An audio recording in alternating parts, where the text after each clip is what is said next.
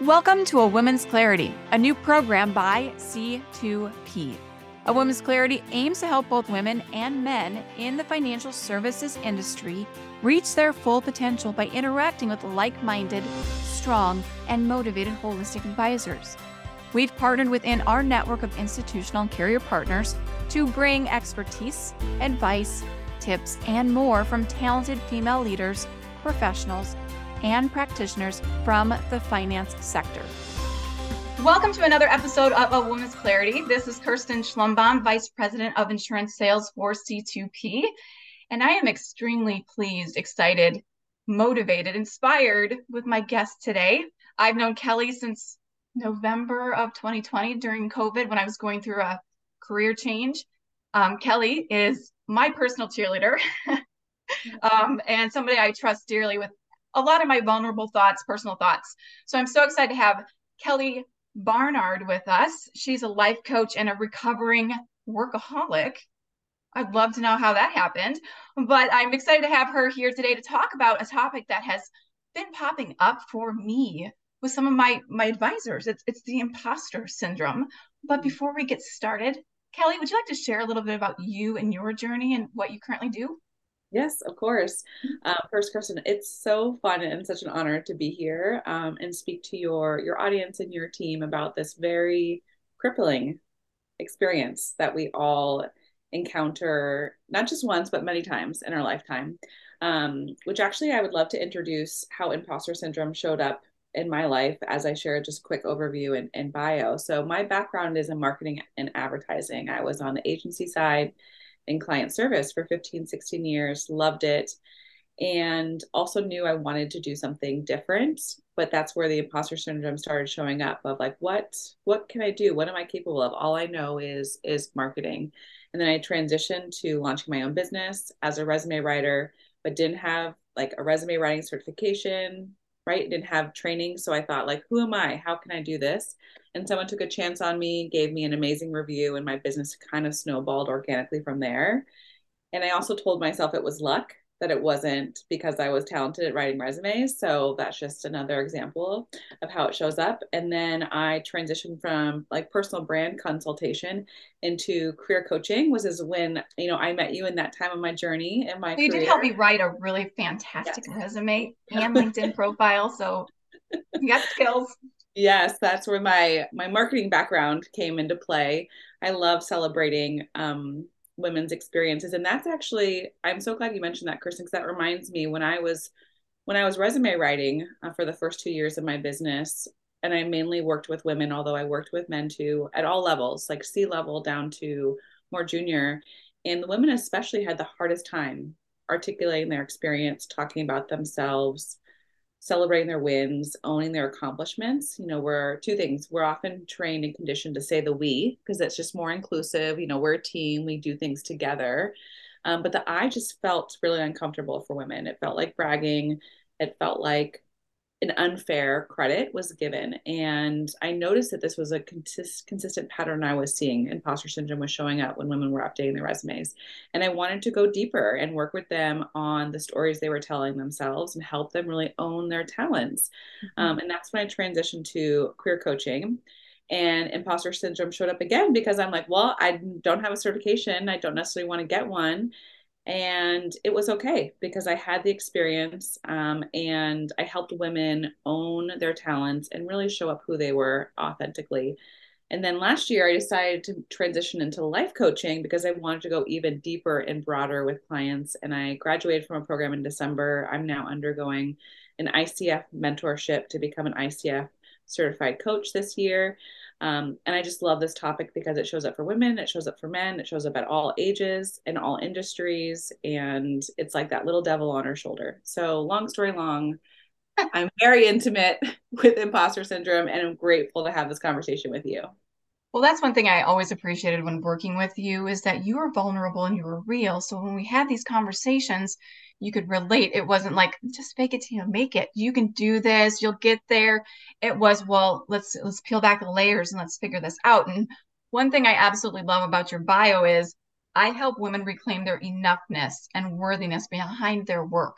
So that's a powerful statement because a lot of times, like you said, you'll, th- you'll you're like, I'm not worthy of this. Or we say, well, the we, with the collective we accomplished this, even if this person, the female, was the one driving the conversation and completed the project. So, can you share with me a little bit more for our listeners? What is imposter syndrome? Maybe they know of it, maybe they've heard of it, and it might be a buzzword. They might not just 100% understand what it is. Do you mind sharing? Yeah. Yeah, no, I'd love to. And it's interesting because even after talking about this topic for over five years now, I recently learned a new dimension of imposter syndrome just recently. So I think it's also evolving to your point because it's become um, so quick to label what we're feeling as imposter syndrome. I think it, it it's encompassing a lot more than maybe it was originally in, intended to. But my understanding is I know that it was created in in the 70s, um, 78, I believe, so fairly recently. Um, and it was two women and it was about this sensation of feeling like a fraud that we that we don't belong. And in our careers imposter syndrome tells us that we we don't have what it takes. We don't have the skills. I'm not i'm that's where like the i'm not enough comes in. And we don't feel we get really insecure. We lack the confidence. And we don't feel like we can do the thing even if we've already done it. And what i've also learned about imposter syndrome is it has shown up I think it's like 80 to 85% of us. So that's how rampant it is. And that includes men. Um, women are more likely to, to experience it. So it's even higher. And I think women are more likely to experience it more consistently.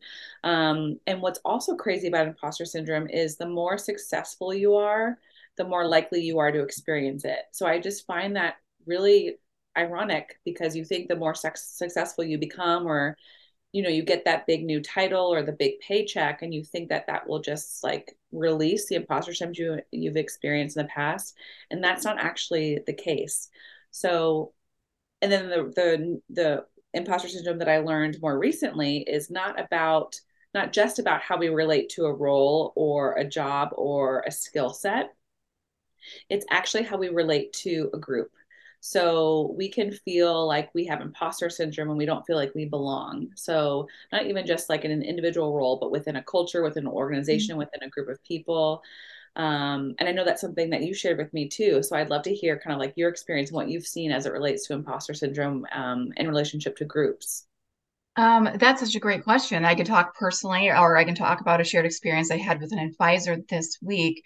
But personally, if we're going to peel back the layers, I I'm 100% comfortable being vulnerable with you and those who are listening is that when I was looking at this role as C2P, the title seemed large. And I think you and I spoke about that, where I was like, I don't know, Kelly, is it is, is the title's too big? I check all the boxes mm. and I know I can do the job, but it's a big title. So I knew I held myself back because I had the job flagged for a, a few days. And then I talked with you about it and I kept it flagged for a few days. And all of a sudden, one day I said, you know what? Kelly and I had this conversation. There's too many of them. Excuse my French for those listening if it uh, I don't mean to offend, but there were too many hell yeses with this role with C2P for me to say no. So I went ahead and applied. And I, obviously from there, I had my interviews, I went through the process, and I had a great experience. And I absolutely love what I do supporting the C2P pillars and our our goals and our big, hairy, audacious goal, but I almost didn't apply because I had that fear of not being enough. So through you and I kind of unpacking that and why would I think that, I applied for something that I am extremely happy and rooted, grounded, and growing with. Mm. So, um, but I almost didn't. So I don't know where I would have landed if I hadn't taken a chance. Does that make any sense? Absolutely. I mean, if I can just jump in and share, and I think your listeners have likely heard this before, but just in case they haven't, or as a refresher, when we're looking at making career changes or transitions, I mean, look at a, a, job description, for example, you know, men will look at the description, check 50 to 60% of the boxes and apply for it. Kind of like, like with a why not mentality, like, sure, I can do this thing. Um, like they really like believe in themselves. There's just that like built, I think more built in confidence, but women will look at that same job description and maybe check less of those boxes and they won't apply. They they they are they tell themselves they have to check 100% of the boxes to apply. Mm-hmm.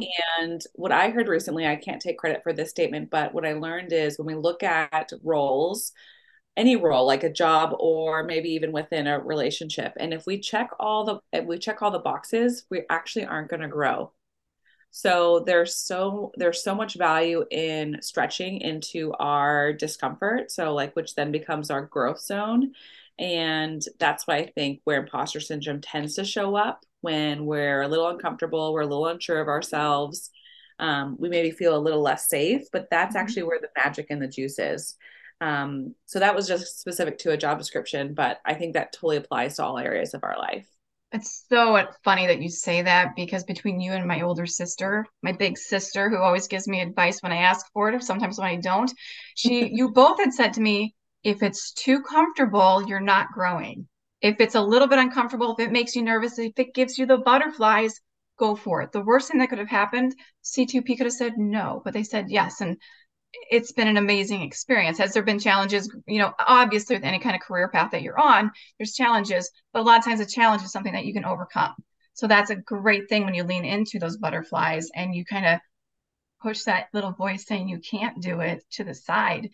and the funny conversation I had this week with one of my advisors is that she said that she has imposter syndrome at times because she doesn't do it the same way as she mm-hmm. sees some of the men in the industry. And I said, and you can you can share your insights on this too but i said lean into that keep your authenticity but grow. Keep leaning into what you can learn but keep your authenticity because you can do great things. It might not the process might be the same process but the way you accomplish it might just have a different flavor because you're not the same as everybody else. And i think at times when you're talking about checking the boxes or taking a chance that's where we hold ourselves back because we don't always have the same perception as yes. Our counterparts do. Yes. Wow, I really appreciate her experience and that that fear that she has and there's so many different directions I could take this. So I think where I want to prioritize is I got this really great advice once, and as it relates to being a manager and management, um, it was a really tough time in my career. I was so used to doing and like a master of the doing, and then finally I had to start teaching how to do and leading and it was tough. And i'm like not before i was a recovering workaholic i was a recovering perfectionist. I am probably still both. Uh, um, but this advice i had from a manager once said you know just because it's done differently doesn't make it wrong. And i love that so much. So that's one mm-hmm. thing i would share with her or anyone looking at something and saying like well i don't want to do it this way. I don't do it this way. Like and that doesn't that doesn't make it wrong. Um, and then to that point your instincts are telling you something her instincts are telling her something and i think it's so important that we trust ourselves and that little voice inside which we've spent a lot of time talking about and something that's so like the foundational of, of my work with my clients is building that muscle of intuition and instincts and inner wisdom because that's how we know that we're serving ourselves. And if we are out of integrity with our instincts and that inner wisdom then we're not going to be authentic and we're not we're not going to be who we are. And there's just a whole ripple effect there that i could talk a, um, a lot about but i'll pause. Well we kind of got into my next question though because my next question was how does it show up and impact us personally and professionally? And how does that really at the end of the day impact our career path? So if you want to share a little bit more because i know that when we hold ourselves back the growth doesn't happen. And if you want to move from point A to point B to C to D, you have the best process in place. But if you're holding yourself back because you have that devil on the one side saying, Kirsten, you can't do that, and angel saying, you're scared, just go ahead, have faith, trust the process, how do we overcome that? Or how do we help overcome that? Because this is, I'm sure it takes more than just a podcast to start really overcoming it. Yeah. Yeah. I'd love to start there actually. And it was my first business coach uh, taught me, and I love this. So I share this wherever I have the opportunity is imposter syndrome is actually something that may stay with us. I think it, it comes in waves. There's times in our lives where it's like screaming at us, yelling at us, holding us back and other times where it's a more quiet whisper it's just maybe sleeping. Um, but once this coach told me that that it's actually always there we just choose how and when to give it power. That was really liberating for me because if imposter syndrome showed up i could i was more empowered to choose versus the imp- imposter syndrome being a signal of something being wrong. So going back to like thinking that things that things are wrong again. So there's like that theme there. I think that shows up in our lives. Um, so once I came to terms with like, okay, imposter syndrome's gonna is gonna show up. It just is like like look at that factually. Then it's more like what do I do with it when it when it shows up? And what I do for myself and what I teach my clients is look at the evidence, look at the facts, try to remind yourself of what you're capable of because all of us have a track record. All of us have history of experiences wins accomplishments and failures too but failures are ultimately lessons and and feedback. Um, i love oprah. I think she says every failure is a redirection. So um, what's a podcast without referencing oprah? I'll just say, i'll just say that. Um, so i think if we if we look at our lives and say like okay imposter syndrome is going to show up it shows up then what do i do? Then i get to look at maybe i love this um, someone taught me to create like a smile file. So maybe like you just create a, a folder where you just where you get great feedback or from a client from a manager from a from maybe even someone that's reporting into you. And you're like i'm going to tuck that away for a rainy day just to remind myself or you know people dread updating their resume understandably so but what would how cool would it be if we took time every week every month to just look at our experience and give ourselves credit that we deserve and really own our wins? Because especially as women you know we're just on to the next we're on to the next thing. It's like mm-hmm. okay cool i accomplished that and we blow right through it and then we obviously focus on likely what didn't work or what we have to do what we have to do next well, uh, as a recovering perfectionist like yourself, which I would say I'm still kind of one of those perfectionists because I'm way too into the details at times, mm-hmm. it's hard because you want everything to go perfectly. But per- be- perfection really is a defense mechanism instead of leaning into a failure and having a, a lesson. So I, I, it's difficult to to switch that switch that up yeah. in my opinion and i think you taught me and i i think i carried this from one of our our conversations and you can't see my office you can't see behind my my video where i'm at right now but every day i put a new post-it note on the wall behind my ring light to remind myself i can do hard things or whatever the quote of the day is because there are days that it's difficult because i'm like am i making an impact? I started a podcast. Am i making an impact? Am i am i helping other people and then I listen to other podcasts. I'm like, wow, they're awesome. You're not there yet. And then I go, wait, we're still growing. Mm. So it's it's it, it shows up, and it's h- how you decide to feed the beast. Yes, exactly. And I just that I I mean you know I love my post its too. um, and I you're my coach. uh, really helpful visual reminders.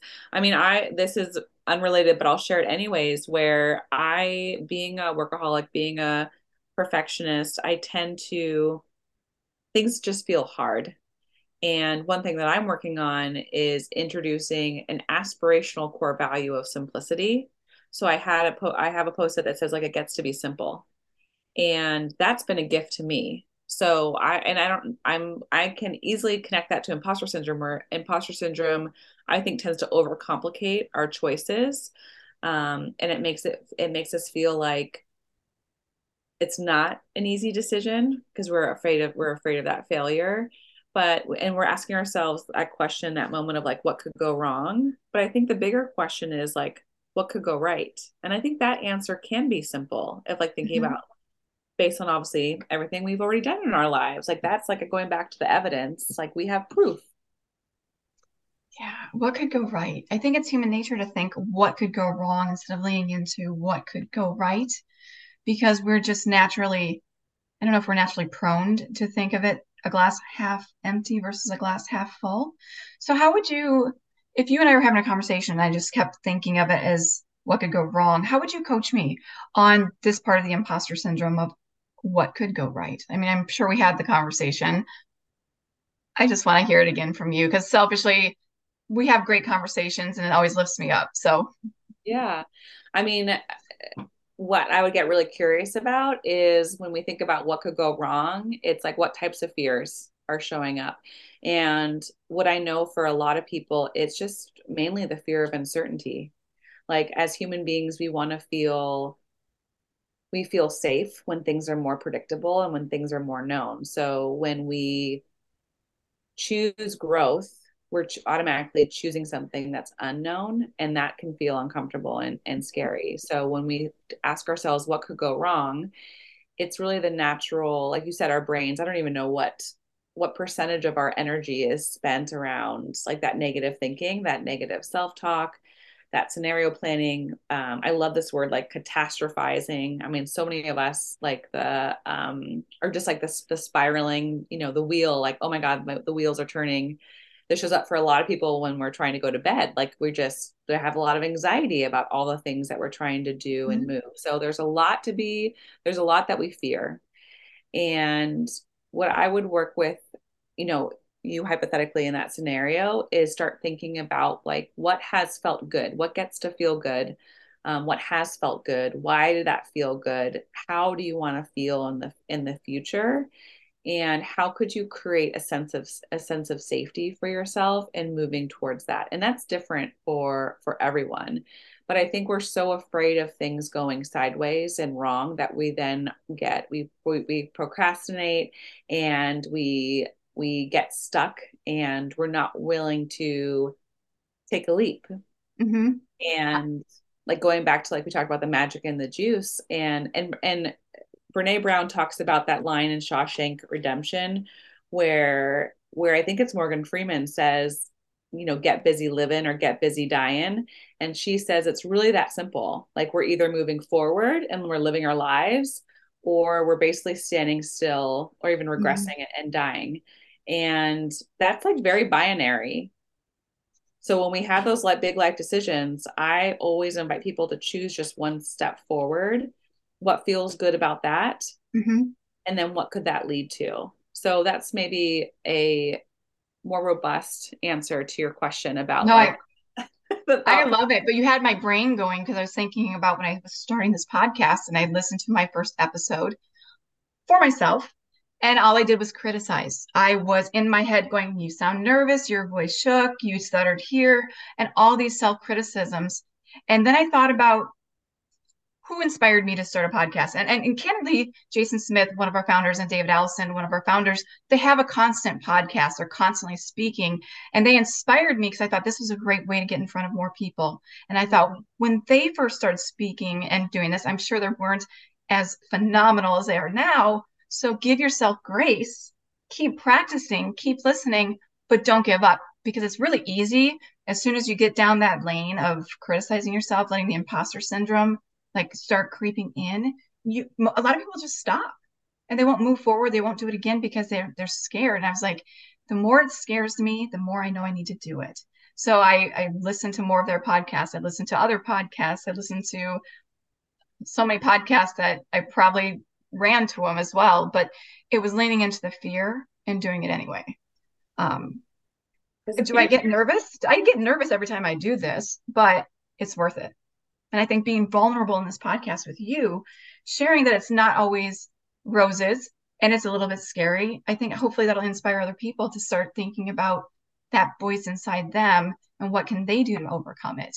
You mentioned that imposter syndrome is always with you, so there there really isn't a cure. I don't believe so. I mean, it's more of the, it's a mindset thing. It's the thing that you have to, my cure is telling myself that it's a trick. It's like a trick that my brain, like my ego is telling me of like, okay, I'm not, I'm not safe. So I just get to tell myself I am safe and I can choose empowerly and, you know, um, empowered from that place. So I think we've kind of talked about this too, but it's like, how would you like, how do we know if, if it's the di- how, is there a difference between uh, imposter syndrome and truly I don't have the skill set? Is there something that we can unpack here too? Because mm. sometimes, like in my in my own journey, there were jobs I looked at, I knew it wasn't a case of me having imposter syndrome. It was not the right fit. But is there a, a tr- is there a true line, or do we just need to take chances? And then if we hear no, it's just a learning experience. Yeah. I think it's such a great question, Kirsten, and and and one I actually haven't answered before. I mean, what I think is sorry, put you on the spot. I love it. I love it. I absolutely love it. And my favorite part of like workshops or master classes is the Q&A because you have no idea what's going to be asked and you're like, all right, let's do this. what's happening? So I'm um, feeling those feeling those vibes right now, which I love. So lean into it. Yes. Here's what I'll say. There's two things that come to mind. The first is looking at the evidence again. So there's things that we just know in our career and our experiences that we have those skills. Like there's again, there's proof. And then the things that we haven't done, my question would be, is that something that I want to learn? It doesn't matter, can I learn it? It's like, do I want to learn it? I think that's a more important question. And then either we, let's say, okay, yes, this is something I want to learn.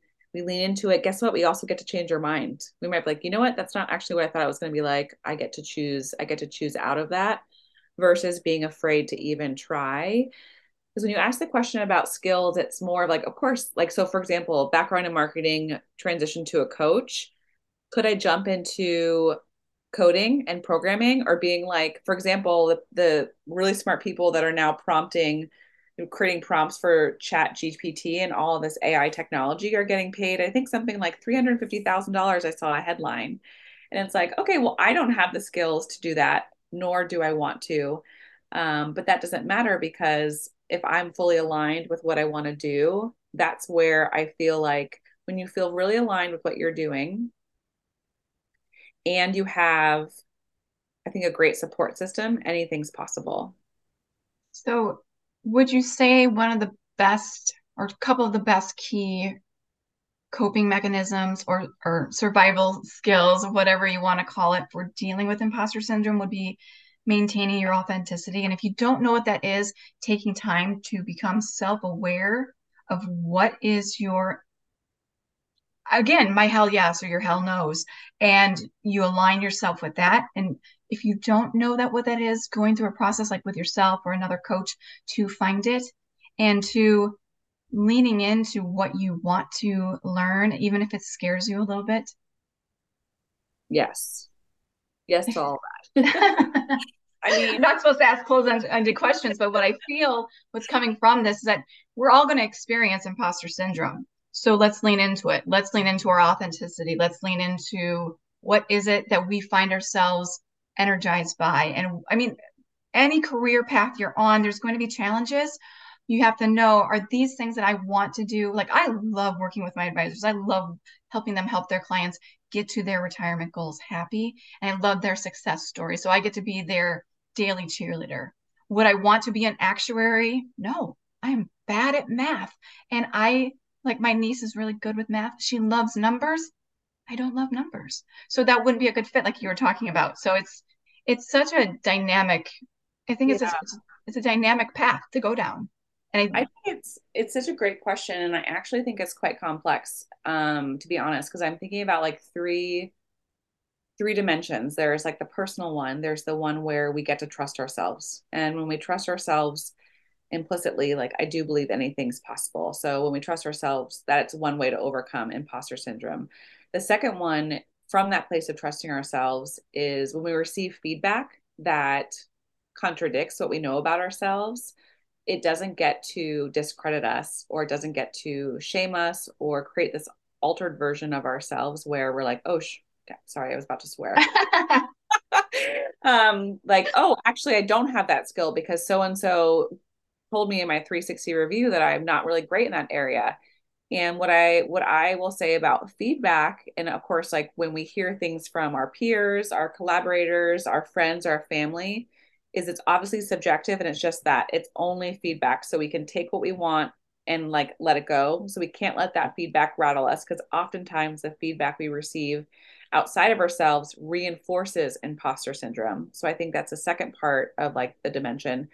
The third one is is cultural. I just think here especially in the us when we are in such a performance focused um, race that there doesn't really leave room for trial and error or exploration or growing pains, all the things that would free us from the fear of getting it wrong. So, mm-hmm. for example, I saw this video on Instagram, and this woman was talking about um, a reporter that went to go study how how lessons are taught in Japan.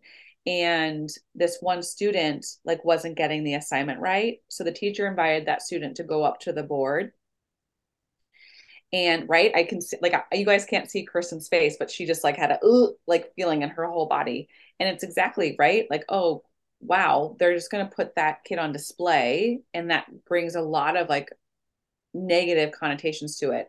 And what was so beautiful about this example and i loved learning this is in japan the the students the teachers and the students were encouraging this child to learn and he stayed on the whiteboard until he got it right and his his classmates the entire time were cheering him on. And it was a culture of support. It was a culture of practice. It was a culture of like it's okay to get it wrong and we're here to help you see it through. Where in the US I can only imagine like I rarely raised my hand. Like I had a complex about reading out loud. I was scared to read out loud. I was scared to pronounce something wrong because it was embar- it was embarrassing and there was like shame built in there. So I think just to summarize, I think there's three layers of imposter syndrome and I think it's our individual choice to choose how we view ourselves, but of course those external factors are working are working against us and we can't deny that they're there. I think what's really important from my experience in life and working with you is to give myself grace.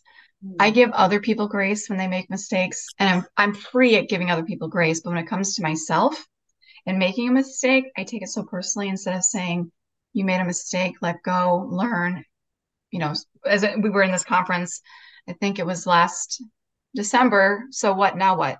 Made a mistake. So what? Now what? What are you going to use that for? I'm going to use it for growth. But it's having that mindset, and sometimes it takes somebody else like yourself pulling that out of a person or hearing a podcast or reading a book to, to be able to let that go. But you're so on point when you talk about that because it's hard. If you're a perfectionist or you've got a high standard for yourself, you might not hold anybody else to your same standard. But that standard you set for yourself, you're like, why is it there? Because you're afraid to fail. You're afraid to make a mistake. So you put your standard there so you have a benchmark, but you don't give yourself grace if you fall short and and that is a part of the the imposter syndrome um, what what other advice would you have for anyone going through this right now any other words of wisdom from my personal cheerleader i mean we are our own worst enemy and we are also the best possible advocate. And I would say that if you are struggling with imposter syndrome or self doubt, insecurity, it's an invitation to do the inner work. Because and that's why I'm so lit up about this this work as a as a life coach. And there's a lot of different resources available in coaching and, and therapy and books um, but I think that inner exploration is I think the most valuable work that we can we can do regardless of, of the format the more we understand ourselves and also the more that we I want to say own. So, for example, you briefly in my bio, you mentioned kind of like enoughness and worthiness. I believe that we come into this world whole. We come into this world enough, like we wake up enough, we are worthy. And then along the way, we get deconditioned or conditioned to think otherwise. So, if you don't feel like you're enough or you don't feel worthy, and imposter syndrome showing up, there's a beautiful opportunity to remind yourself of who you are and what you're capable of. And there's lots of different resources available to support you in that journey. Oh, I love that. And now here at C2P, we do have our mentorship connect that our mastermind advisors can take advantage of. But I'm a big believer on doing the work outside of your current occupation. So I'm with you 100%.